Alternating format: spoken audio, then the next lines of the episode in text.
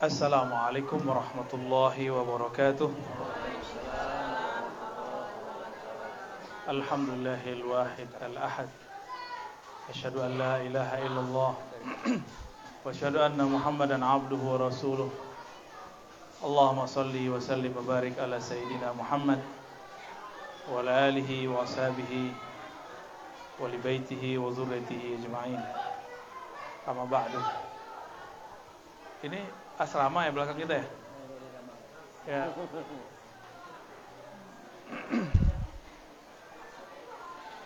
Baik, yang sama-sama kita hormati buya-buya kita, ya. dua buya, bukan dua buaya, bukan, dua buya. Para guru, para asatiz, semoga dalam ridha Allah Subhanahu Wa Taala. Ya. Mohon izin, al fakir, main langsung-langsung saja. Ya.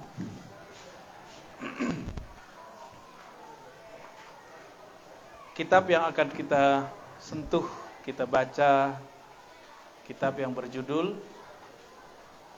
apa judulnya? Tanbih Al-Mashi. Al-Mansub ila Tariqil Kushashi. Al-Imam Al-Kushashi kalau di kitab hadis nisbatnya Naqsyabandi. Tapi di Aceh yang diturunkannya kepada imam dari Aceh, Syekh Abdul Rauf As-Sikili, itu tiga torikot. Syatari, Qadiri, Naqsyabandi. Jadi beliau menurunkan semua. Bahkan beliau punya 40 torikot dan ijazahkan semua kepada Syekh Abdul Rauf As-Sikili. Gitu. Sebenarnya begitu, ya. Jadi seharusnya orang-orang di di negeri kita antara Syataria, Qadiriyah, Samaniyah. Kalau di di Sumatera Barat Qadiriyah itu Samaniyah. Karena Samaniyah itu nama lengkapnya Tariqah Samaniyah Al-Khalwatiyah Al-Qadiriyah. Itu nama lengkapnya di Jazah, ya. Jadi mereka saudara semua ini. Ya. Kita saudara semua. Lalu penciriannya apa? Kalau tarekat Syatariyah mahir dalam mengibaratkan bahasa-bahasa hakikat. Orang-orang Naqsyabandiyah mahir dalam melafazkan nama-nama hakikat. Orang-orang Qadiriyah tampil sebagai orang yang menzahirkan nama-nama hakikat. Sudah itu aja bedanya, ya. Jadi sama-sama punya kelebihan. Sama-sama punya kelebihan, ya. Maka tadi saya cek ke belakang itu beliau menyebutkan dua sanad. Ya, sanad kepada Sidi Abdullah Asyattari yang bersambung nanti ketemu dengan Al-Kharqani yang juga mursyid dalam Thariqah Naqsyabandiyah. Kemudian ada jalur Qadiriyah yang bersambung kepada Sidi Syekh Abdul Qadir Al-Jilani Al-Qutub Rabbani. Jadi dulu ulama itu baca Thariqah biasa. Cuma kalau orang awam satu satu kapal cukup. Kalau orang kaya boleh nggak punya banyak mobil? Ya, orang awam punya motor pun sudah cukup. Yang penting sampai. Gitu. Ngapain banyak mobil tapi nggak bisa bawa? Ya? Paham ilustrasinya? Itu kira-kira kiasnya. Ya. Kalau orang kaya perlu dia banyak karena dia banyak tugas. Ya, itu fasilitas dari Allah Subhanahu taala. Begitulah orang-orang yang kaya ma'rifat, kaya zikrullah, kaya ma'rifat kepada Allah Subhanahu taala. Ya. Dan ini kabar gembira. Kitab ini diungkap lagi secara umum dan ini suatu hal yang mengindasikan ada nahdoh ruhiyah, ada kebangkitan rohani muncul lagi di negeri kita. Ya, semoga terwujud di tangan-tangan kita pelanjut generasi sebelumnya. Ya. Dulu kalau belajar tarekat tuh kayaknya orang tua-tua ya. Ternyata mursyidnya masih yang megang manuskripnya masih muda juga nih. Saya dulu dapat ijazahnya masih muda juga. Disuruh mentalkin umur 18 tahun dan disuruh izinkan mentalkin. Ya. Tapi dikeluarkan ijazahnya umur 27. Jadi lama gak tuh? Dari umur 18 tahun sudah diizinkan mimping orang suluk. Ya, tapi mukoyat. Disuruh, ntar kamu ajarin ini ya, kamu ajarin ini. Tapi baru dikasih ijazah mutlak umur 27 tahun. Lumayan lama. Jadi biar belajar membimbing murid. Membimbing murid itu dimulai dari membimbing diri sendiri. Nah, mereka-mereka ini sukses. Syekh Abdul Rauf Al-Jawi As-Singkili. Jadi kalau di teks aslinya ini, ini masih manuskrip. Syekh Abdul Rauf Ibn Ali Al-Jawi Al-Fansuri As-Singkili. Singkel atau singkel. Pansur. Itu perbatasan antara Sumatera Utara dengan Aceh. Ya, terbayang? Beliau sekitar Ashrina sana yamkus wa yadrus fil Madinatil Munawwarah Kira-kira 20 tahun beliau ngaji di Madinah Al Munawwarah bolak-balik Mekah Madinah. Boleh izin naik kaki ya? Sila. Biasa sila. Ya, Allah sholli ala Bisa. Nah, bisa. Jadi Syekh Abdul Rauf As-Singkili ngaji ke ulama Madinah, ngaji kitab tarekat. Dapat talqin zikir tarekat. Itu tahun 1600-an. Tahun berapa? 600-an. Sekarang kalau ngaji di Madinah begitu nggak? Ya, ilmu Madinah udah pindah ke ringan-ringan soalnya. Jadi talqin yang dulu diterima oleh Syekh Abdul di Mekah, di Madinah, sekarang ada di ringan-ringan. Alhamdulillah ya. Dulu yang orang talkin di Jabal Abi Kubais, Naqsyabandiyah, Qadiriyah, Sanusi ada sekarang di negeri kita. Dan torikot-torikot sudah banyak di negeri ini sekarang. Ya. Kita bersyukur kepada Allah Subhanahu wa taala. Ya, semoga kita bagian dari pergerakan-pergerakan itu. Ya. Jadi nggak usah takut lagi lah. Mereka sudah main kafir-kafirkan, ya. Gimana cara mereka mengkafirkan? Mereka mengatakan tasawuf itu agama sufi itu sudah mulai muncul. Apa mereka sebut? Ya. Ini antum nih disebut kuburyun. Karena ada kubur depan kan? Penyembah kubur. Ah, agak ke ibu aja nih sini biar enak ya. Hmm.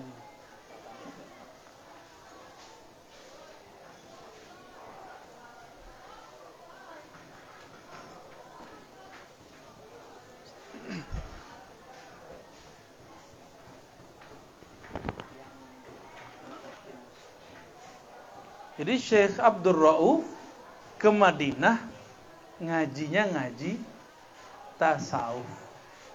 Kalau sekarang orang pulang dari Madinah membatalkan tasawuf.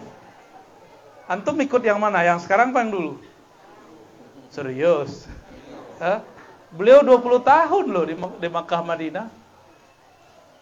20-an tahun itu hikayat yang kita dapatkan. Itu yang dikabarkan dulu oleh guru saya, Profesor Dr. Oman Fatur Rahman, sekitar kira-kira 20-an tahun. Bolak-balik bisa jadi atau emang lama di situ. Oleh-olehnya sampai sekarang berkembang ada tarekat syatariyah diulakan, di ringan-ringan, di Pariaman, sampai ke Payakumbuh, sampai ke Solo, sampai ke berbagai negeri. Ada lagi jalur pamijahan Syekh Abdul Muhi, pamijahan. Ada jalur yang lain jalur ke Kesultanan Banten, ke Jawa Tengah, macam-macam ya. Kawan saya di Jawa Timur, kakeknya juga pemegang syataria. Tapi sekarang hampir semuanya sudah habis. Belakangan ketemu Alhamdulillah badal talkinnya di Banten. Alhamdulillah ya. Nama beliau Kiai Haji Gusnadi di Banten. Tadinya kita mau buat acara di tempat beliau, tapi karena tempatnya di di tengah hutan, agak jalan jadi dipindahin ke tempat rame. Jadi alhamdulillah masih ada Buya. Cuma status beliau mengatakan saya bukan mursyid. Dengan rendah hati beliau mengatakan itu. Saya cuma wakil talqin atau badal talqin. Ya. Semoga mereka diridhai oleh Allah Subhanahu wa taala. Jadi Syekh Abdul Rauf Ibn Ali Al-Jawi. Al-Jawi di situ bukan berarti orang Jawa.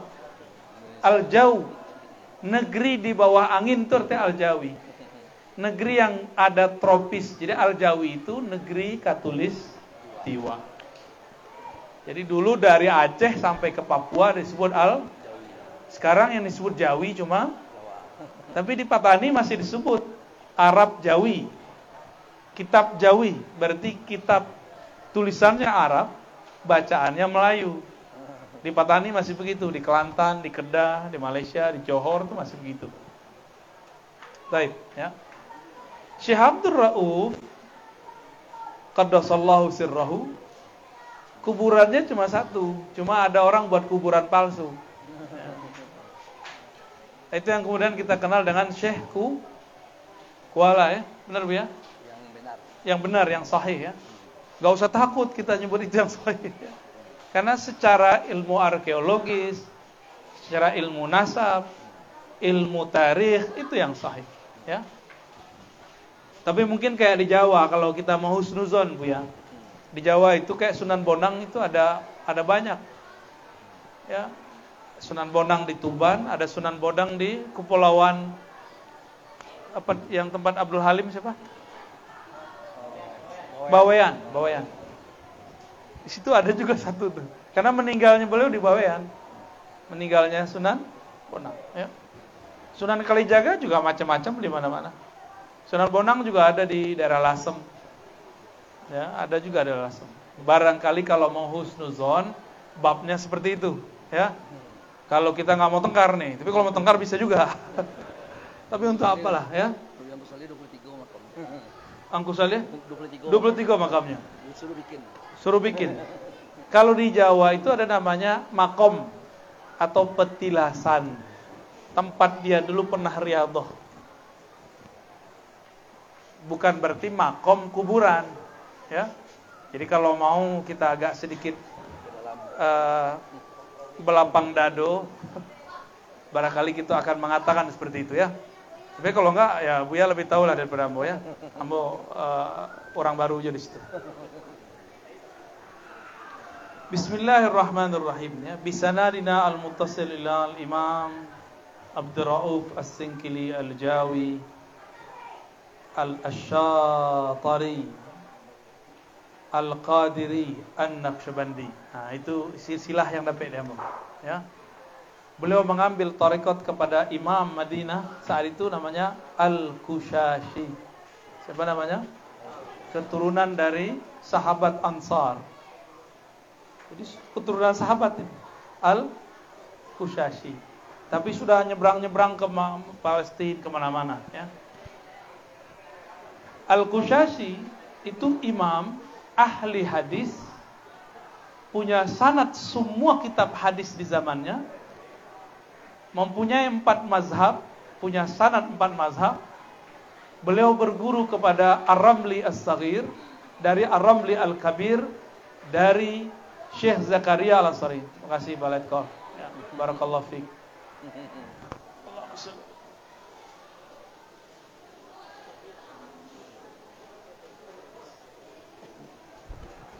Masya Allah. Lupa yang kusalih di Ibu Pandan. Alhamdulillah. Oh, Khalifah. Siapa nama beliau? Yang kusalih Lubuk Pandan. Yang di, ah? yang fotonya tuh. Fotonya ada tuh. Oh, itu yang kusalih Keramai. Oh, yang Lubuk Pandan. Oh, lain. Ah, kau murid beliau aja. Oh, Masya Allah. Oh, silakan, silakan Buya. Marhaban Buya. Ya. silakan Buya, silakan. Mohon maaf ambo ndak sopan lah dulu belum. Kaki bangke belum lo. Terbiasa baselo. Disuruh aja bentuk orang kantu kan. Ada ada sembuh ya mah. Yo, tapi Sarawak, Sarawak orang kantu. So menghargai orang gay. Orang gay, betul kalau pakai sarung kecilnya sunan ang lihatnya. Baik. Syekh Abdul Rauf As-Singkili berguru kepada Al-Kushashi. Al-Kushashi ahli hadis. Siapa gurunya tadi? Imam Ar-Ramli. Ada kitab Ramli dah. Tak sampai kaji orang Syafi'i ke Ramli sekarang. Hah? Imam Romli As-Saghir berguru kepada ayahnya Romli Al-Kabir dan juga berguru kepada Syekh Zakaria Al-Ansari. Pemegang semua sanat keilmuan di alam semesta. Ya. Apa pun keilmuan ilmu agama, beliau punya sanatnya. Apa pun torikot, beliau punya sanatnya. Syekh Zakaria Al-Ansari. Jadi jarak Imam Kusyasi kepada Imam Zakaria cuma satu orang. Ar-Ramli As-Saghir. Ya. Biar kita tahu Bako Abdurrauf kok jadi orang hebat. Soalnya murid dari orang hebat. Ya. Bagi-bagi jadi sanat yang dipegang oleh ulama-ulama di negeri kita bukan sanat abal-abalan. Bukan sanat ikan teri, tapi ikan paus, kepala kakap. Itu sanatnya sangat berkelas. Dan saya berkali-kali katakan itu kepada para tuangku, para guru, abuya, jangan merasa kerdil, harus pede, bukan sombong. Percaya diri perlu, sikatun nafs. Sebab al-ibrah laisa bil makan, al-ibrah bil isnad. Orang itu dinilai bukan berdasarkan tempat dia belajar, tapi berdasarkan gurunya siapa. Sepakat nggak? Kalau ngajinya di di Timur Tengah, tapi tidak ngaji kepada orang bersanat, nggak nyambung. Maka kita sebut Imam Kusasi, dia sebut musyrik. Atau minimal dia sebut, wah itu sesat. Imam Al-Kushasi akidahnya Asy'ariyah Maturidiyah mengajarkan sifat dua ulu. Tuh Madinah tuh. Di situlah beliau bertalaki kitab-kitab tasawuf, kitab-kitab akidah, kitab-kitab fikih, kitab-kitab hadis. Siapa? Syekh Abdul Rauf As. Beliau wafat dilanjutkan oleh Imam Al-Qurani. Samo, ya. Al-Qurani pun memegang lebih dari 40 tariqah dan 4 mazhab berikut juga dengan akidah ahlus sunnah wal jamaah. Tapi karena beliau lama, jadi sebenarnya itu Al-Qurani itu kakak kelas yang dijadikan guru. Begitu orang dulu berguru kepada yang dewasa, berguru kepada kawan, berguru kepada yang lebih kecil. Ya. Maka nanti di akhir kami mau tukar-tukar ijazah. Biar sama-sama dapat berkah. Saling sambung sanad. Disebut riwayatul akran, riwayat sesama kawan. Aktivitasnya disebut mudabbaj, apa namanya? Mudabbaj, kawan mambiak dari kawan. Entah manan guru, entah manan murid. Itu disebut dengan al mudabbaj. Siap Bu ya? ya. Alhamdulillah. Biar ndak adolo dikotomi. Sebab mau menanga mahat ahlinya, jurusannya tasawuf dan tarekat. Berarti tidak boleh hanya fokus di satu tarekat. Jadi nanti mahasiswa harus dibagi. Kamu bahas Syatariyah, kamu bahas Qadiriyah, kamu bahas Naqsyabandiyah. Kalau perlu disulukkan di tarekat itu. Idrisiyah, Khalwatiyah, Samaniyah, Surawardiyah. Tenang, kitabnya banyak. Sudah ada PDF-nya semua. Ya, Rifaiyah. Oh, banyak tarekat. Salah satu dosen saya namanya Profesor Dr. Sri Mulyati. Sudah sudah sepuh ya, udah pensiun barangkali. Beliau nulis buku tentang tarekat-tarekat di Indonesia. Masa baterainya habis? Ya.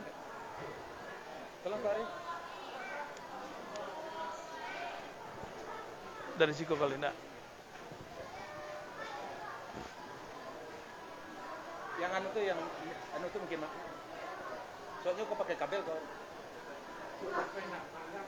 Hmm.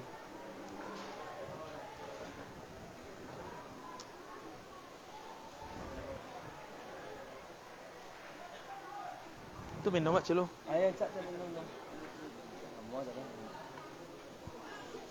Pak Lep, kalau kau tahu sih ya. Tahu. Tahu. Bismillah.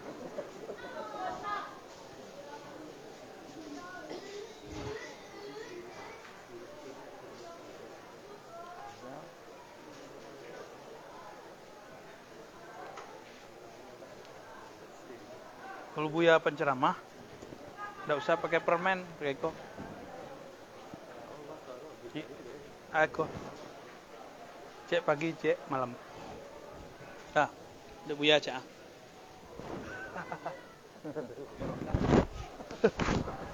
Udah belum? Alah, Bang, alah, Bang. Ah.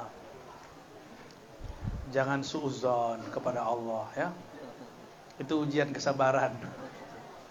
Yang panik panitia. Kami itu santai saja. Anu mahal.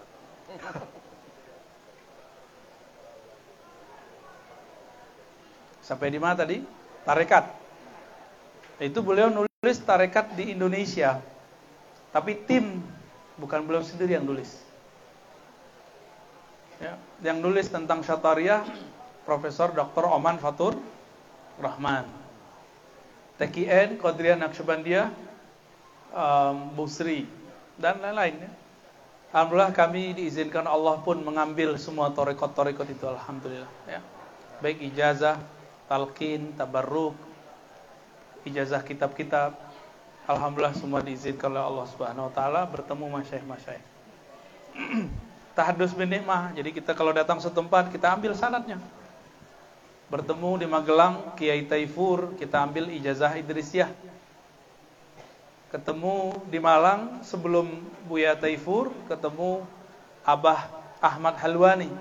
Kita ambil ijazah Naqsyabandiyah Qadiriyah, Qadiriyah Naqsyabandiyah TKN.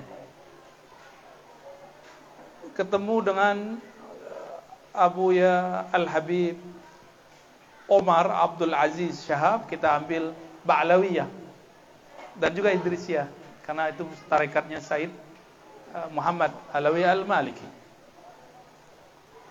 Kadang-kadang ada juga kiai nggak mau ngasih. Siapa kamu? Gitu. Dulu, kalau sekarang enggak. Sekarang banyak yang mau ngasih. Sayanya nggak mau sekarang. Udah kebanyakan pak. Gitu. Kalau dulu kita minta kadang-kadang orang, kamu siapa? Ya. ya digituin ya kita mundur aja lah ya. Nggak usah bilang saya Sianu kan repot dan. Uh, malah kalau kita bilang saya Sianu, wah itu setan yang bermain. Ya, lebih baik kita mundur. Ya. Jadi banyak juga yang berebut mau ngasih. Tapi saya ikutin isyarat rohani. Is rohani terima, bilang terima. Bahkan ada yang suruh minta. Minta. Kalau enggak, enggak. Hatta walau kana mursyidan kabiran. Lahu uh, yani al-athar al-kathira. Enggak perlu deh, Pak. Ya. Baik. Kita mulai kitabnya ya. Bisanadin al-mutasil ila imam al-arif billah Abdul Rauf ibn Ali al-Jawi al-Fansuri al-Sinkili al-Shatari al-Qadiri al-Naqshbandi. Qala bismillahirrahmanirrahim. الحمد لله الذي مد الظل بمقتضى ألوهيته وربوبيته وهو يريد الظهور ثم قبضه قبضا يسيرا wa bi masyiatihi wa jalalihi wa huwa yab'as man fil kubur Pembukaannya sudah mulai kaji inti. Ya. Pembukaannya segala puji bagi Allah yang memanjangkan, membiarkan azil bayang-bayangnya. Bayang-bayang itu adalah kita. Kita ini disebut zil alam. Ya. Alam ini adalah zillullah bayang-bayangnya Allah. Dengan apa Allah menciptakan atau mengadakan kita sebagai bayang-bayangnya ini? Dengan dua tauhid.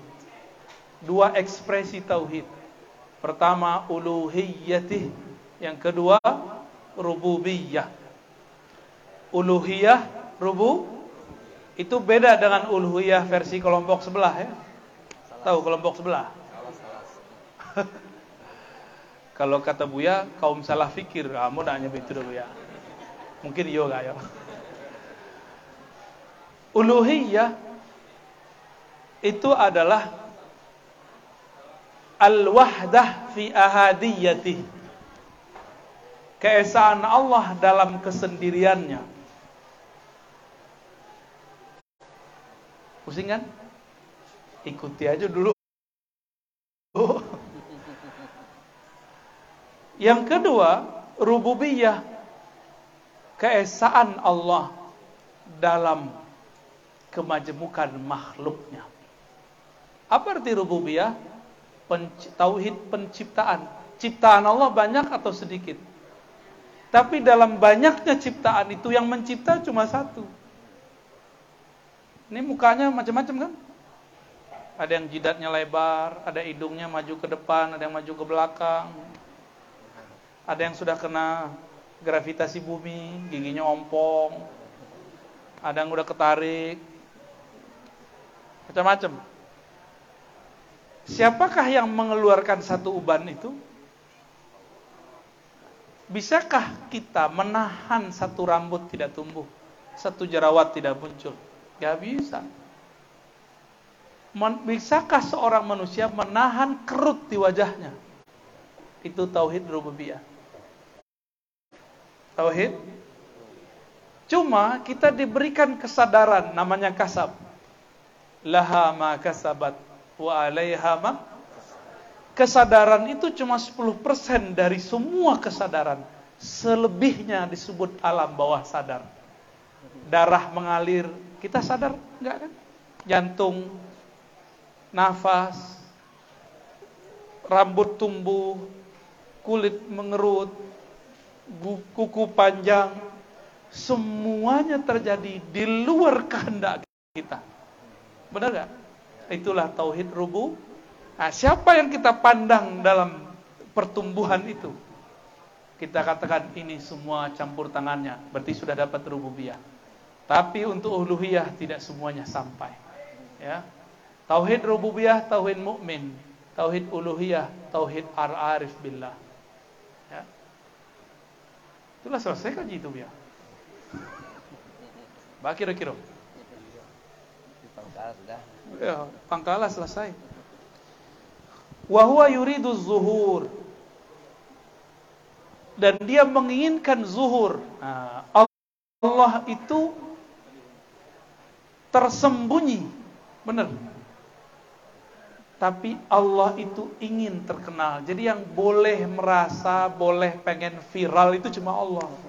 Itu ah, kalamnya wawa yuhir yuridus zuhur. Jadi ustad-ustad, buya-buya, tuangku, jamaah Jangan terbersit pengen viral. Sebutlah yang maha viral, Allah Az-Zahir. Az-Zahir itu terjemahan anak santuy, anak muda, Allah yang maha viral. Terjemahan sesat gitu. Tapi asli itu terjemahan bebasnya. Az-Zahir Al-Batin. Az-Zahir itu Allah yang maha terkenal. Allah yang maha nyata. Kalau batin Allah yang maha tasurwa. Lai tahu tasru'a? Tanduk. Tanduk. Kanzan makhfiyan. Tersembunyi, tersembunyi. Summa qabadahu qabdan yasiran wa bi masyiatihi wa jalalih. Nah, kalau masyiatihi. Wa bi masyiatihi wa jalalih. Nah, harus dibenerin ini. Harus ditahqiq ulang dan dengan kehendaknya dan keagungannya wahwa yab'atsu man fil kubur dia sanggup membangkitkan menghidupkan kembali orang yang di dalam kubur ahmadahu subhanahu wa ashkuruhu ala sawabighi ni'amihi wa mazidi fadlihi wa huwa yuhibbu syukur yuhibbu syukur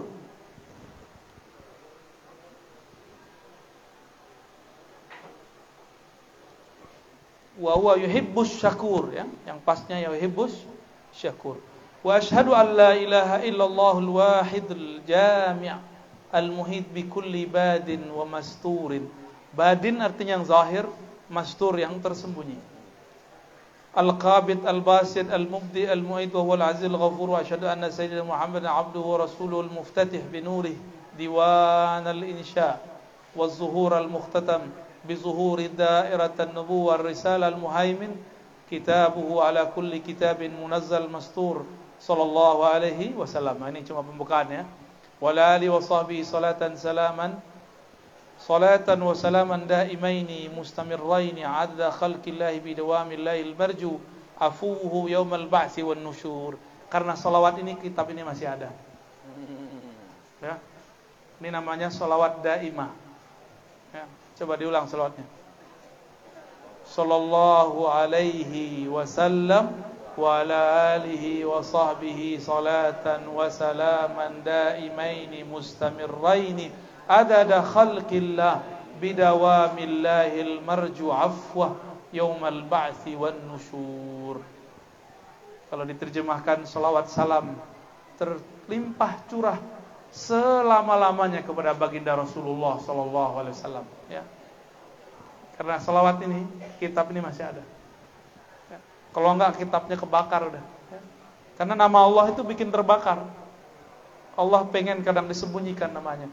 Jadi penyejuk kitab itu ada di salawat langsung diberikan penawar. Jadi kalau ada muridnya aneh kasih selawat, sembuh langsung insya Allah. Ya, mandikan dengan air selawat, insya Allah sembuh. Insya, karena itu lagi hairah, lagi fana. Biasa murid itu lagi heran-heran, ya. Mati ya. Amma ba'du, adapun kemudian daripada itu fa'alam ayyuhal murid, ketahuilah wahai murid. Semoga Allah memberimu taufik untuk taat kepadanya. Inna awwala wajibin 'alaika tauhidul haqqi subhanahu wa ta'ala. Ini insyaallah mau dicetak ya. Tesis saya S2. Tauhid atau teologi ulama di Nusantara dari abad ke-16 sampai ke-19 atau 17 sampai ke-19 dimulai dari Syekh Hamzah Fansuri sampai kepada uh, akhir tahun akhir abad ke-19 bahkan awal abad 20 kita mengkaji beberapa manuskrip di situ. Itu kitab sudah saya tamatkan nulisnya dulu 2009 2010 ya lalu di wisuda 2011 jadi master master saya bukan master filsafat. Jadi kan ada fitnah kan yang nulis Ar-Razi master fil itu di kampus salah tulis. Dia kenapa nggak ngelihat kan kalau dosen dosen itu punya niden nomor induk, cari di Kemenristek Dikti. Itu ada di situ, nggak ada namanya MPhil. Saya itu M.Hum atau M.A.Hum. Pemikiran Islam. Masternya di pemikiran Islam, ya. Uh, di situ kita mengeksplorasi kalam ini. Ternyata Syekh Abdul Rauf As-Singkili Syekh Abdul Rauf As-Singkili pertama kali yang dia katakan kepada murid bukanlah kamu fana dulu, bukan. Pertama kali yang diperlukan murid adalah belajar tauhid. Ini lafaznya. Inna awwala wajibin 'alaika tauhidul haq yang wajib bagi seorang murid pertama kali belajar bukan talqin. Ini main ketemu-ketemu udah minta talqin aja ya. Cepet amat ya. Jadi pertama ketemu ngaji tauhid dulu baru talqin. Kecuali sudah ustadz, sudah ulama, langsung boleh ditalkin. Ya. Kalau beliau udah usah ditalkin, sama dengan nyiram garam kalawi. Lasin juga ya. Tauhidul haq satu. Dan kedua tanzih. Nah, ini penting. Kenapa ada di luar sana orang belajar agama, hijrah namanya, tapi kemudian gagal tauhid? Karena dia tidak belajar mentanzihkan Allah. Apa arti tanzih? Mensucikan persepsi. Allah nggak butuh disucikan mentauhidkan persepsi kita tentang Allah. Allah nggak perlu ditauhidkan. Allah itu tanpa kita bertauhid, Allah sudah esa. Ya. Maka ini wa tauhid wahada yuwahidu tanzih nazzaha yunazzihu kalau orang belajar bahasa Arab wazannya fa'ala yufa'ilu artinya bukan ja'ala artinya bukan ja bukan ja'ala kalau jala berarti kita menjadikan Allah satu. Ya, berarti Allah sebelumnya tidak satu. Salah itu. Tauhid itu tidak pernah merubah Allah. Tauhid itu merubah persepsi kita tentang Allah. Tanzih itu membersihkan gambaran-gambaran, khayalan-khayalan, falsafah-falsafah yang menyimpang tentang Allah. Itu namanya tan tanzih, ya. Mimma la yajuzu alaihi bi kalimati la ilaha illallah. Mentanzihkan Allah dari hal-hal yang tidak patut dinisbatkan kepadanya. Apa caranya? Caranya adalah, oh, benar begini. Ini bid'ah sekali suaranya. Mimma la yajuzu alaihi bi kalimati la ilaha illallah. Enakan yang ini apa yang pertama? Antum di domo tuan khalifah, tuan wakil. Ini coba dulu. Ya. Apa-apa. Baik. Jadi apa cara membersihkan akidah kita, mentauhidkan kolbu kita kepada Allah? Bi kalimati la ilaha Jadi sebelum belajar la ilaha illallah, pelajari dulu kalimat ini apa maknanya. Al-Jami'ah li jami'i maratibit tauhidil arba'ah yang mencakup empat tauhid. Nah, apa aja itu? Tauhid pertama, tauhid asma. Ingat-ingat ya. Tauhid tauhid nama Allah. Tauhid kedua, jadi yang tauhid asma itu yang berhak dapat nama yang indah cuma Allah. Yang kedua tauhid Tunggu dulu sifat nomor tiga paling tinggi tuh. Tauhid af'al, karam dalam fi'il Allah. Tauhid ketiga baru ya.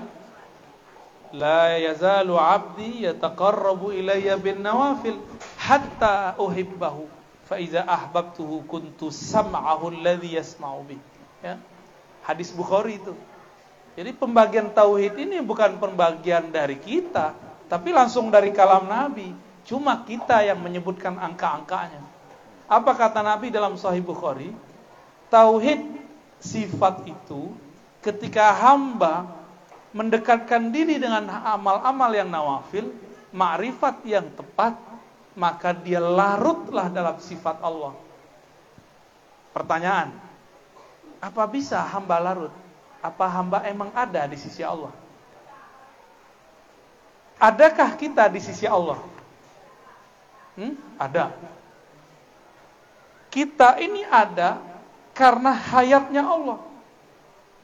Kita ini ada karena kun fayakunnya Allah. Berarti kita ini sebenarnya adalah sifatullah. Pancarannya. Kita ini pancaran dari sifat-sifat Allah.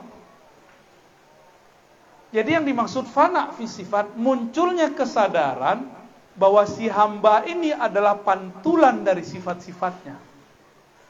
Paham? Ya? Itulah makna la ilaha illallah. Itu tingkatan nggak bisa dibuat-buat. Minimal pemahamannya masuk dulu. Nanti dibimbing sama Buya. Ya? Bagaimana cara mendapatkannya itu? Ada suluknya. Ada torikohnya ada tata caranya. Jangan main sampai-sampai aja ya. Awal sampai ya. Sampai kama, karingan-ringan.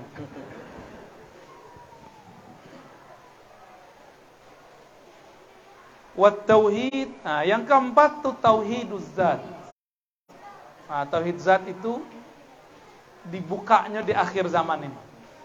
Dulu cuma sampai istilah. Kalau kini tauhiduz zat itu sampai kepada setiap nama, setiap fiil, setiap perbuatan, setiap asma ada namanya. Maka ada juga dalam zat itu nama. Nama-nama asrar, nama-nama rahasia Allah Subhanahu wa taala. Itu milik wali al-ghaus dan kutub akhir zaman. Ya.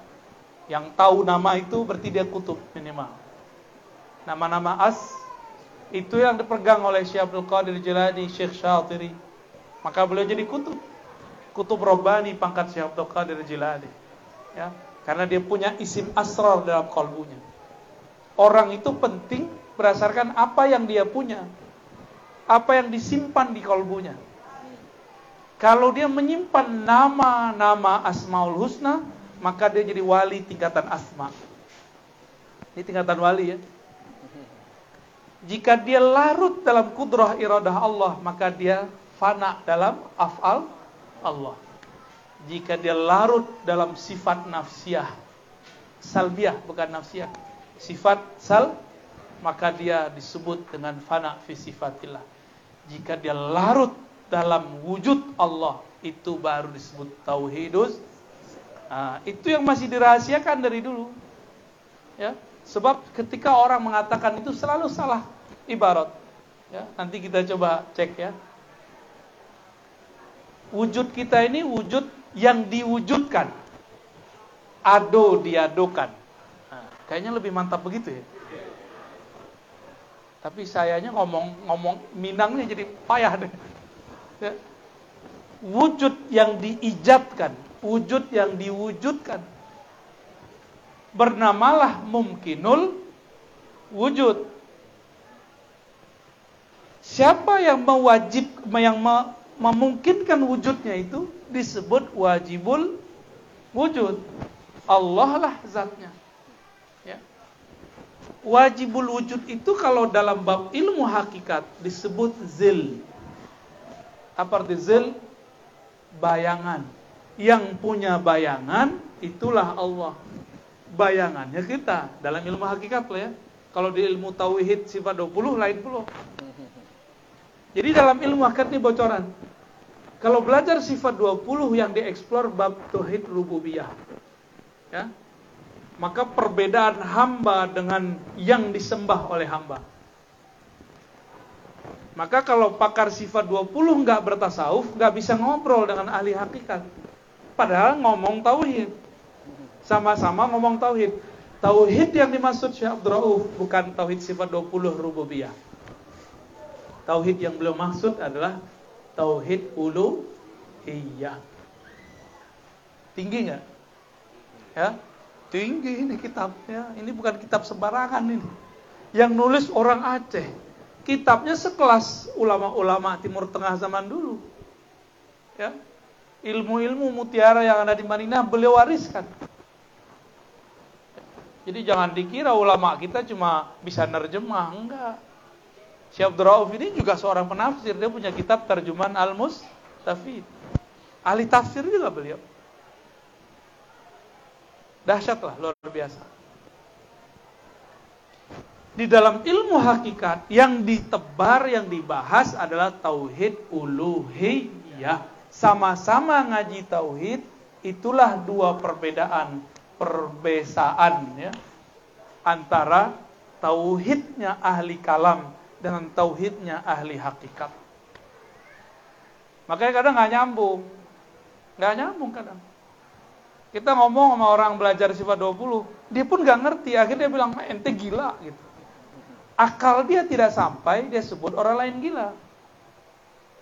Kalau begitu banyaklah orang gila dunia. Ya, dan saya rela disebut gila. Ya, karena orang gila itu orang paling waras. Yang di bawah dia paling bongak. Hanya orang-orang bodoh yang mengatakan orang pintar itu gila. Benar gak? Dulu Nabi Nuh saking cerdasnya membaca takdir, beliau buat kapal. Tapi disebut gila. Tuh sama. Nabi Musa saking cerdasnya disebut gila. Nabi Muhammad betapa hebatnya disebut juga gila. Sekarang Ar-Razi pun sudah dituduh gila. Alhamdulillah. Itu nikmat yang besar. Berarti kita mewarisi Rasulullah lengkap Bu ya. Sampai gelar-gelar gila pun kita warisi. Bahagia nggak antum tuh? Sampai-sampai imam. Nah ini di halaman berapa ini ya? disebutkan Syekh Abdurrahman Al-Jami' itu salah tulis. Yang benar Syekh Abdurrahman Al-Jami. Ah, itu dia paling bawah ya. Qala syarihuhu. Jadi kitab Ibnu Arabi judulnya Fusul Hikam disyarah oleh Abdurrahman Ibn Ahmad Al-Jami. Di torikotnya banyak, salah satunya Naqsyabandiyah, Qadiriyah, Syataria juga. Tapi tidak mengangkat murid. Jadi kemursidannya berhenti di tangan beliau. Ini Syekh Abdurrahman Al Beliau nulis kitab juga yang lain judulnya Laila Majnun. Nah, jadi Majnun itu adalah salik yang sedang mabuk kepada Allah. Allah itu disebut transenden, tidak bisa dibayangkan, maka dimaknai dengan ungkapan Laila. Laila itu yang bersifat malam gelap gulita. Mencari sesuatu dalam gelap. Laila. Apa arti lainnya? Orang rindu biasanya siang atau malam? Yang sahdu malam ah itulah para murid biasanya asik masuk menyebut nama sang maha kekasih itu di malam hari di saat semua orang-orang ahlu dunia tidur lelah mencari dunia malamnya dia tidur di saat mereka tidur ahlul akhirah bangun dia sedang mengetuk-ngetuk pintu Laila kumil Laila itulah maknanya ya ayyuhal muzammil Mil wahai orang yang berselimut, kumil laila illa qalil. Bangunlah laila. Itulah makna daripada ya. Jadi ini seorang mursyid yang nulis. Ya. Cerita Laila dan Majnun itu bukan laki dan perempuan. Enggak. Bukan laki perempuan. Ya, itu cerita seorang sufi. Fakulluna majnun. Semua kita gi mereka gila mengkafir-kafirkan, gila membidah-bidahkan kita cukup gila dengan Sayyidul apa? Oh, usah deh, nggak boleh disebut nama begitu Rasulullah. Yang paling banyak dituduh gila di zaman dulu adalah ahli ma'rifatullah. Ahli ma'rifat selalu dituduh gila. Ya. Dulu kami mau belajar torikot, mau suluk. Umur 13 tahun kan kita suluk, ya. Apa kata orang? Gak khawatir kamu gila. Hmm. Kalau kayak gitu, kita buat rumus baru. Kawan saya kuliah di kampus gila. Kita buat kaidah. Siapa yang kuliah di kampus gila? Gimana? Mau gak? Betul ada satu dua orang mabuk belajar torikot. Kaya orang gila, dia bukan gila. Dia lagi masuk ke suatu makom namanya makom hairah. Makom terombang ambing heran. Jadi ngomongnya nggak nyambung sama orang, dikira dia gila. Karena intelektual dia tidak bisa membalance gejolak rohaninya. Ini hati-hati nih. Ibu-ibu nih belajar zikir, bapak-bapak nih belajar zikir. Itu sebabnya kalau santri belajar tauhid dengan kuat, fikihnya bagus, dia mampu memilah-milih, ya, mampu membalancekan, menyeimbangkan antara gejolak di kolbunya dengan peraturan di akalnya. Nah, itulah baru disebut mur mursyid. Ya.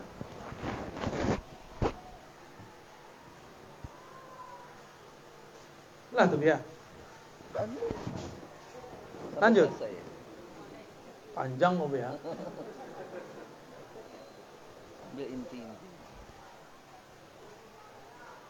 Lalu pun beliau memulai dari bab ilmu tauhid rububiyah. Ya, kalau di halaman 4 itu beliau mengatakan dalil ala wahdaniyatinya. Jadi bertauhid itu ada dua caranya. Pertama, bertauhid dengan membuktikan Allah menyebut hujah-hujah selain Allah. Apa bukti Allah ada? Ada alam. Itu namanya tauhid mutakallimin, tauhid ahli kalam. Kalau kelompok sebelah, apa buktinya Allah Esa? Ayat sekian, nomor sekian. Itu itu dalilnya dia. Padahal itu dalil teks. Dalil yang dimaksud adalah dalil yang dipahami akal. Kalau teks sudah pasti. Maka Imam Ibnul Jauzi mengatakan, orang bertauhid tidak cukup menghafalkan nomor surat dan ayat. Dia harus mengerti apa yang terdapat di dalam ayat disebutlah tasdik. Apa namanya? Jadi tauhid itu artinya tasdik biwahdaniyati. Coba dihafalkan. At-tauhid huwa tasdik biwahdaniyati. Tuh, apa inti-inti sudah. Tauhid itu adalah membenarkan, mempercayai keesaan Allah Subhanahu wa taala. Ale percaya. Percaya Allah satu. Ya, bahas satunya nah, itu masalahnya. Orang membuktikan Allah satu itu dengan menyebut alam, alam, alam, alam, ayat, ayat, ayat, teks, teks, teks, teks. Itu namanya membuktikan Allah dengan selain itu kalau kece orang lamu apa? Kababandu apa? Kababandu. Ba bandu. Ah, bahasa. Kabar orang kita ulangi. Apa istilahnya Bu ya? Ah, kabar orang di kaban, de orang kau terpercaya, kita percaya namanya ilmu yakin. Itulah yang disebut dalil teks. Nas. Lebih tinggi mana dalil nas teks dengan dalil paham? Lebih tinggi dalil paham. Nantasire. Tapi secara makna tentu ayat itu lebih tinggi. Namun secara pencapaian lebih tinggi karena banyak orang hafal ayat tapi tidak paham ayat. Jadi bedakan dalil hafal dengan dalil faham. Ayatnya sama-sama diketahui, satu cuma hafal, yang yang satu lagi paham. Nah, ini yang kita maksud dalil faham. Afala kidul. Ada orang berdalil tentang Allah dengan melihat dirinya. Ada rambut tumbuh pada badanku. Bukanlah aku yang menumbuhkannya, pasti ada yang menumbuhkannya. Itulah Allah. Berarti masih pakai dalil. Dalil itu selain Allah. Itu sudah tingkatan yang lumayan tinggi. Namanya tauhid rububiyah. Tauhid mengenai Allah mencipta. Dan ada yang lebih tinggi, tauhiduz zat. Berdalil Allah ada dengan Allah itu sendiri. Pak caronya? Ah, tanyalah ke Buya. Ya? Rasolah di Buya. Salah salah sih aja di mursid. salah namanya menyenangkan ya nah. Alam, apa arti alam? Alam itu kullu ma siwallah. Kullu ma siwal haq. Alam itu artinya tanda berarti ada yang ditandakan. Apa yang ditandakan dari alam? Wujudnya pencipta alam. Tauhid rubu. Nah, saya mau mencoba apa yang belum pernah Bapak Ibu makan minum. Ibu, ada buah yang belum dimakan nggak? Apa? Buah si malakama. Ya. Hah? Udah pernah ya? Ada buah nggak di Pulau Jawa yang nggak dimakan di sini? Ada nggak? Nggak ada ya? Buah khuld itu nggak ada itu istilah aja tuh. Syajatul khuld. Syajatul khuld itu labu. Labu, ya. Pernah makan Hah? Ujung pahit. Oke, ah ibu pernah makan buah mojo pahit? Ah, kini ambu lagi ya, ah, kalau misalnya buah, iko namanya mojo pahit. Bentuknya, warnanya apa? Kuning, kuning hijau, nyaga bule bule sekete tangannya berlubang, ah itu namanya sifat. Ya, kalau diganggam-ganggam, ah raso-raso lentur-lentur, itu namanya sifat warnanya kuning, ukurannya sekian, rasanya manis. Itu namanya si lah nampak. Lah. Kalau bertauhid dengan tauhid rububiyah, kata orang nanawa pakai. Orang mengatakan Allah itu lah yang menciptakan alam. Kata orang, siapa orangnya? orang yang paling terpercaya di alam semesta Nabi Yuna Muhammad sallallahu alaihi wasallam. Maka kita percaya. Akini raso daripada buah mojo pahit kok kita aja. Jadi kat abo tibo. Indak diagih namo ke buah mojo pahit. Langsung diagih. Bu, minum. Bang, minum. Pak, makan. Dimakanlah. Terasa pahit. Bertanyalah, apa itu Ustaz? Apa itu Buya? Aja kami atulah namanya buah majo pahit. Mana tinggi ilmunya? Orang mencelik buah, je orang nama rasul buah. Walaupun namanya kadang ulun basobok. Ya. Namanya ulun basobok rasul lah dapat. Paham? Itulah hebat talqin zikir. Orang di luar maka ya Allah maha hebat. Allah bersifat ahad. Kawan di talqin zikir nangis. Itu namanya langsung merasakan ahadnya Allah subhanahu wa ta'ala. Ya, makanya berguru talqin itu wajib dalam ilmu hakikat. Dalam ilmu fikih sunat. Dalam hakikat wajib. Ya. Jadi para ustadz, para kiai, para buah-buya, gak usah ditunggu-tunggu lagi. Kalau ada mursyid satu tempat, kita yakin kita berjodoh dengan beliau setelah istiqorah, ambil. Ya, itu ndak kambo dola. Ambo sebentar saya di kampungnya. Ya. Kalau kambo beko payah belum nasib bapak ibu. Ambil ke mursyid tempatan. Ya. Berguru ke mursyid yang ada. Baik. Sudah mulai paham? Nah, itulah ada PKJ itu.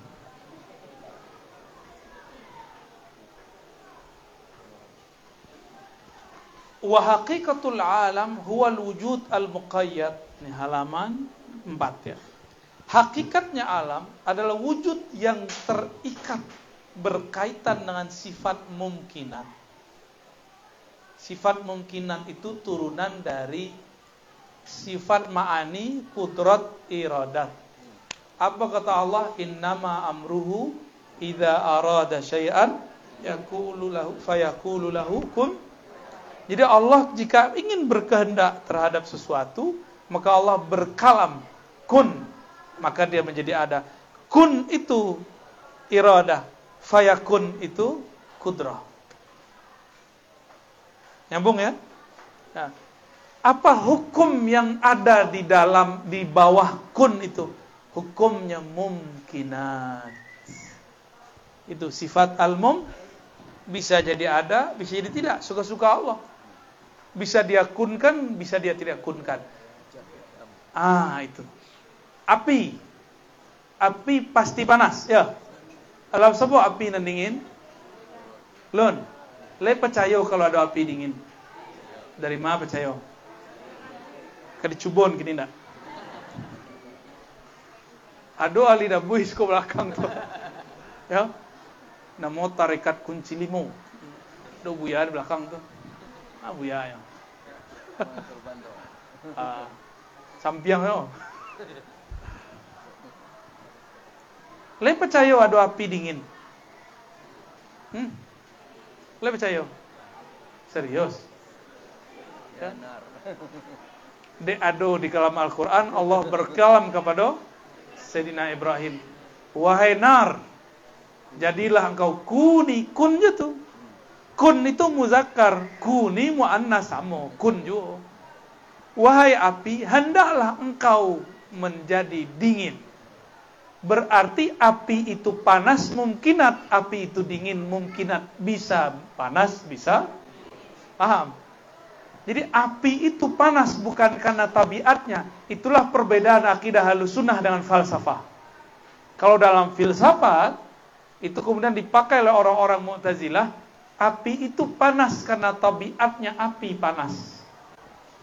Jadi kalau dibuka kitab Sanusi, disebutkan kita tidak meyakini sesuatu bit tabiah. Nah, itu maknanya, ya. Tabiat apa di tabiat? Karakter yang melekat di situ. Ya, jadi bagi orang Mu'tazilah, api Allah itu tidak membakar, yang membakar api. Jadi api itu punya potensi membakar. Kalau bagi kita tidak, api punya potensi membakar dan mendinginkan sekaligus. Orang piaman pakarnya tuh. Itu dipajak-pajak di warung-warung, duduknya enggak, enggak matang-matang uh, gorengan tuh. Ya nah. Betul nak? Nah, orang piaman dulu itu. Dulu Syekh Yasin orang Piaman tinggal di Makkah. Datang seorang dukun tapi berpenampilan ustad, uskun. Ustad tapi dukun. Dibawanya panci. Syekh, unzur. Unzur. Hada khali, so? Kalau ditutupnya. Jadi diambilnya panci, tutupnya. Kosong tak ada. Dibukanya lah damai. Syekh Yasin itu kerajaannya ketika muda. Matonya capek mencalik jin yang sedang bolak-balik itu. Aksinya. Inta ukhruj. A'id hazil ilaqa ila makani. Kamu balikkan itu ada toko yang nomor sekian di luar, kamu kembalikan di situ. Itu kerajo orang Piaman dulu itu. Beliau berguru ke gurunya Angku Hitam ya. Syekh Isa, Muhammad Isa, ya. Itu di daerah apa? Yasin? Kayu tanam ya. Ini Habib Ahmad pengen tahu dengan keluarga beliau. Tapi masalahnya keluarga beliau tidak memegang sanat beliau ya. Torikotnya apa? Syatariah juga dulu ya. Syatariah ya. Kalau hemat ambo dulunya Syatariah, kemudian Dalail Jazuliyah ya. Sebab Syekh Yasin Al-Fadani mengambil sanat dalailnya itu dari ayahandanya ya Syekh Muhammad Isa angku hitam. Angku hitam tu apa? Suatu angku kaliang sama kan? Masuk di kitab tu. Kerling kerling ya. Walihada yutlaqu alaih nah kita ulang lihat. Air. Air yang menyegarkan atau Allah yang menyegarkan? Gimana? Jadi nanti kalau ada satu masuk, ayah tidak ada, lalu tiba-tiba ada sesosok orang mengatakan, saya dapat mendatangkan air, sembahlah aku. Nambuh nak menyembah aja. Namanya Dajjal. Ya, maka belajar tauhid dari kini. Kanyang. Siapa yang menciptakan kanyang? Nasi atau Allah? Bentuk kalai nama. Coba nak makan dua hari. Ibu-ibu minta caranya langsung kali awak kai duit sanang kiranya ni baduk jajak susah ya. Bah kira-kira. Yona lah yakin. Maka dilatihlah wak makan tu mulai dengan baca bismillah. Wahai yang memberikan kenyang dan segar, izinkan aku menikmati rasa kenyang dan segar darimu. Baru wak makan minum. Tak minum-minum saja. Ya. Kalau nak syirik nanti. Maka dalam torikot yang sudah diperbarui oleh Nabiullah Khidir, setiap kali mau zikir wajib syahadat. Mohon disampaikan Bu ya. ya. Setiap kali mau zikir wajib syahadat. Apa sebab? Kadang-kadang kita dalam sirnya sudah syirik. Tidak nyambung lagi. Makanya zikir tidak lama-lama dong. Bakok zikir kita hambar karena kita zikir tapi syirik belum diobati. Belum tobat dari tobat dari dosa-dosa syirkiyah. Walihada yutlaqu alaihi bi'annahu siwal haq. Maka alam itu disebut selain Allah. Wa huwa binisbati ilal haqq qazzil wa laysa huwa syai'an zaidan ala haqa'iqa ma'lumatin lil haqq azalan muttasifa bil wujudi thaniyan intaha Dulu tu nak ada titik koma dalam kitab. Jadi kalau syekh tu ingin magi titik ditulis yo intaha. Tapi di siko dua ada titiknya ada intahanya. Lumayan lah. ada kemajuan. Amo baliklah ke Buya ya. Betul. Lah, lah mulai nyambung. Laman. Ya. Alam itu bukanlah Allah, tapi alam itu zillullah bayang-bayangnya Allah. Nah, bayang-bayang tu ada nak? Ada. Bayang awak Jawa belain nak? Belain nak? Bah kira-kira awak baca min di muka camin. Wajah yang muncul di situ wajah awak bukan? Tapi yang di dalam tu awak nak? Hei, wajah itu mirip je wajah kita. Tapi itu bukan awak. Paham? Itulah makna hadis. Janganlah engkau la tadribul wajah. Jangan pukul wajah orang. Karena Allah menciptakan anak manusia Adam atas wajah surah. Surah di situ artinya tempat Allah memantulkan sifat-sifatnya. Bukan berarti Allah punya surah, bukan. Ya. Paham? Jadi jangan dibayang lo muku aku muku Tuhan, kan?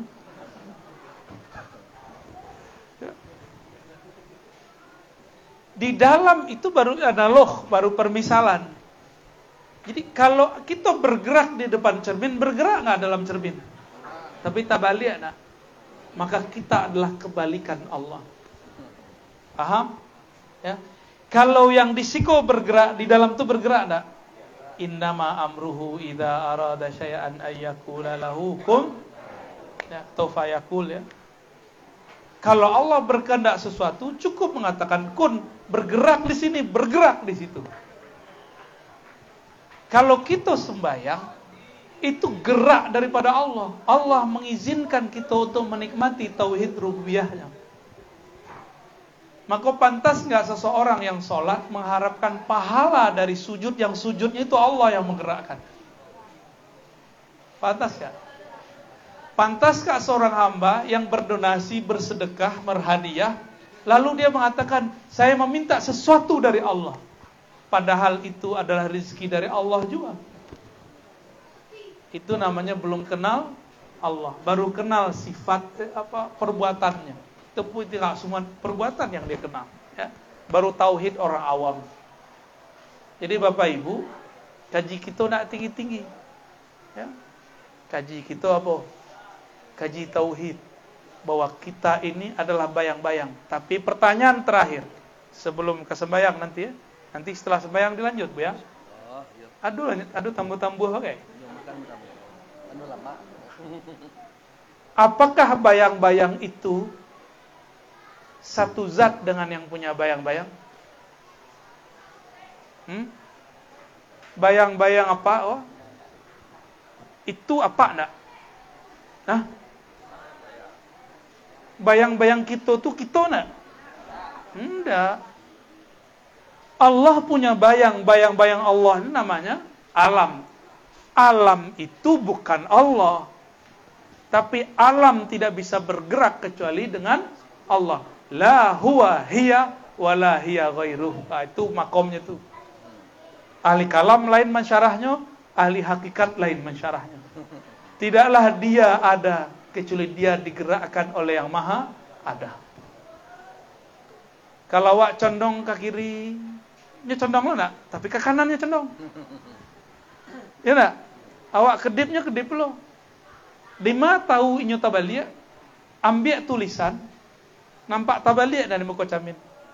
Itulah makna laisa kamislihi syai.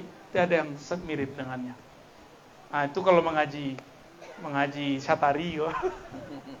Ilmu beliau nak kita pakai.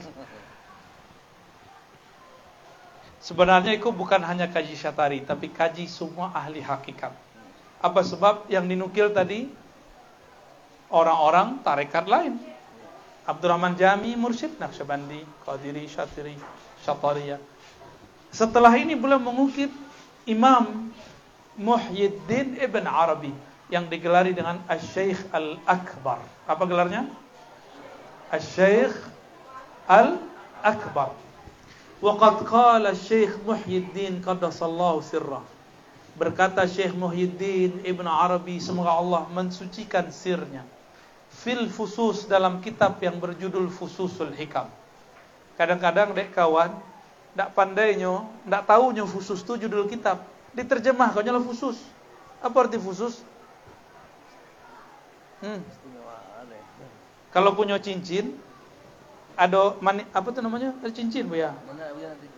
Ada cincin bu ya? Berarti bu ya belum dilamar siapa-siapa ya? Ah, kalau ada batunya itu disebut fasun. Fasun. Ya. Apa namanya itu? Iya, kasih nama lah ya. Batu berlian. Jadi al-fusus artinya berlian-berlian dari cincin. ma lafzuhu ma lafzahu yang dia lafazkan. Masyaallah. Orang Malalu. Ah, pan pas banget.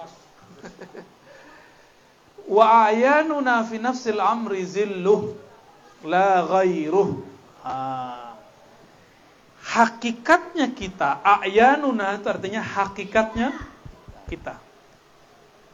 Pada hak pada dasarnya adalah bayang-bayang Allah. La ghairuh, tidaklah lain dari bayang-bayangnya. Tapi ingat, bayang bukanlah yang punya bayang. Jangan GR. Ya, kebanyakan orang GR. Inyo bayang merasu inyo yang punya bayang. Di situlah muncul kezindikan. Tapi ada orang yang sedang asik masuk dalam makom hairah, makom heran. Inyo bingung, kok mirip yang di dalam camin jadi. Terjadilah di situ syatahat, syatahat, kalam-kalam, loncatan-loncatan. Dan itu dimaafkan. Ya, itu dimaafkan. Ya namanya orang sedang mabuk. Itulah yang terjadi pada Imam Hallaj. Itu yang terjadi pada Imam Hamzah Fansuri. Ya, saya nyebut beliau imam. Walaupun beliau kemudian dizindikan oleh seorang mursyid setelahnya, Syekh Nuruddin Ar. Ini perbedaan ibarat-ibarat yang mungkin kurang tepat lalu dikritik. Berkata pensyarahnya Sayyidina Sayyiduna Maulana Abdurrahman bin Ahmad Al-Jami radhiyallahu taala anhu. Atu. Kereta. سواء كانت يعني تلك الأعيان خارجية أو ثابتة. إما أعياننا الثابتة فلأنها ظل للذات الإلهية المتبسة بشؤونها وإما أعياننا الخارجية فلأنها ظل لأعياننا الثابتة. وظل الظل ظل البواسطة انتهى. balik ada tibu perlu diterjemah enggak kita terjemah ya aku ada dua istilah pertama ain sabitah. Ain sabitah itu kalau diterjemah hakikat nan tetap. Terjemahannya. Kalau makna lebih daripada itu. Ya. Hakikat nan sabana-bananya itu disebut ain ain sabitah kok. Kok nampak ada Ar-Razi sedang mengecek? Hmm? pemahaman yang disampaikan dari seorang hamba Allah bernama Ar-Razi itu terbit dari ain sabitah. Zahir nan menggari kini nan mengecek kini namanya ain kharijiyah. Ya. Jadi nampak zahir mau gini? Itu namanya ain. Eh, zahirnya kharijiyah. Kharij artinya luar. Yang kharij itu menerjemahkan nan di dalam. Yang di dalam tu bernama sabitah yang di luar apa nama kharijah. Ah kita gantilah nama lain. Sabitah tu namanya dakhilah atau dakhiliyah. Tapi dia anak pesantren dakhiliyah tu artinya lain bro. Celana dalam artinya bro. Itulah makanya ulama dulu nak pakai istilah itu dipakai juga istilah sabitah. Beko santri-santri salah paham beko. Ain celana kolor Karena nyambung dong ya. Ain sabitah itu kironya adalah zillu dhatillah. Bayang-bayang dari zatnya. Ain kharijiyah itu bayang-bayang dari sabitah. Ah, itulah nasabnya ruhani. Kita lagi istilah. Zat Allah bernama Ahad. Ain sabitahnya disebut yang pertama ta'ayun al-awal bernama Ahmad. Yang di dalam tu bernama Nur Muhammad. Zahirnya bernama manusia, batinnya adalah Nur Nabi Muhammad sallallahu alaihi wasallam. Hakikatnya adalah ruh Ahmad. Hembusan daripada Zatul Ahad. Itu tidak bisa diulang tu. Ulang-ulang surat. Ada yang bisa ulang tak? Kamu tidak bisa ulang itu. Ya. Ah ada streamingnya. Ayolah cadi orang akhir zaman kan. Kalau kayak mananya. Ya. Akhirnya kira mana? Tapi antum ulangnya berkali-kali, tidak akan bisa diulang-ulang. Paham nang kini itu itu sana bisa dibawa nanti. Ya. Cuma kalau nak paham kini akan paham nanti. Insya Allah. Alah kecil buya wah. Orang tidak paham maka kecilnya Arozi lah mendongeng lo disuruh Nurul Yakin di pesantren Nurul Yakin. Awak mengkaji tentang tonolah kecilnya mendongeng.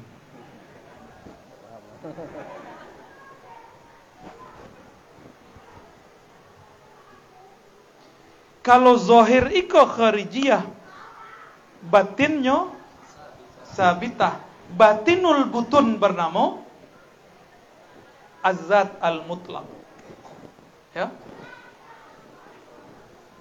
lah berarti alam semesta itu wujudnya adalah wujud dari wujud bayang-bayang Allah zatnya punya bayang bernama sabitah. Itulah yang kita sebut nur Muhammad sallallahu alaihi wasallam. Nur Muhammad tu punya bayang-bayang ikolah nampak di badan tu. Maka jika orang sedang sujud, kembalilah zahirnya kepada terjemahan dari Nur Muhammad. Mim ha mim dal. Tidak adalah seorang hamba nanti di akhirat kecuali dia masuk surga dengan rupa mim ha mim da. Kalau dilempar masuk neraka, wajahnya diganti. Bahkan badannya pun dibengkok-bengkokkan. Jika karakternya anjing, dia disebut berbentuk anjing. Jika dia tamak, dia dibentuk seperti babi. Tapi wajahnya wajah manusia. Jika dia suka cari perhatian, suka menipu, jadilah muka kiradatan khasiin muka kera. Karena wajah dan tubuh mim ha mim dal Muhammad itu adalah bayang-bayang dari nur Muhammad sallallahu alaihi al-Fatihah. Oh,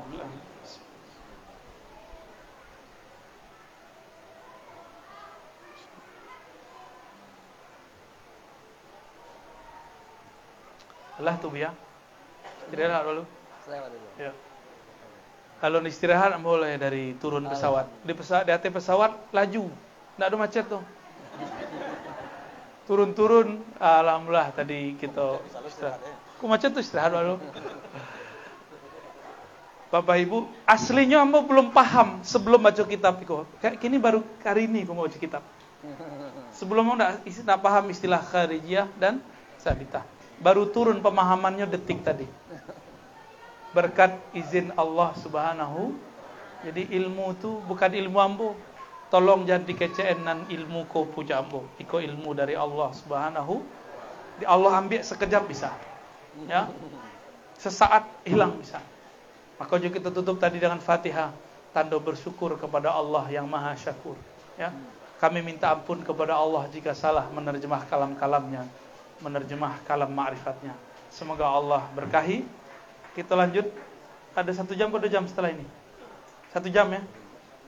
Sampai jam? Wih, bukan. Kami mau jalan lagi. Tadi tanya sama Pak Alet, kalau Pak Alet, kalau sampai jam berapa Pak sampai Setengah dua kelamaan, jam satu lah ya. Jam satu sampai jam setengah? Jam tiga. Jam tiga. Oh yaudah setengah dua kalau itu.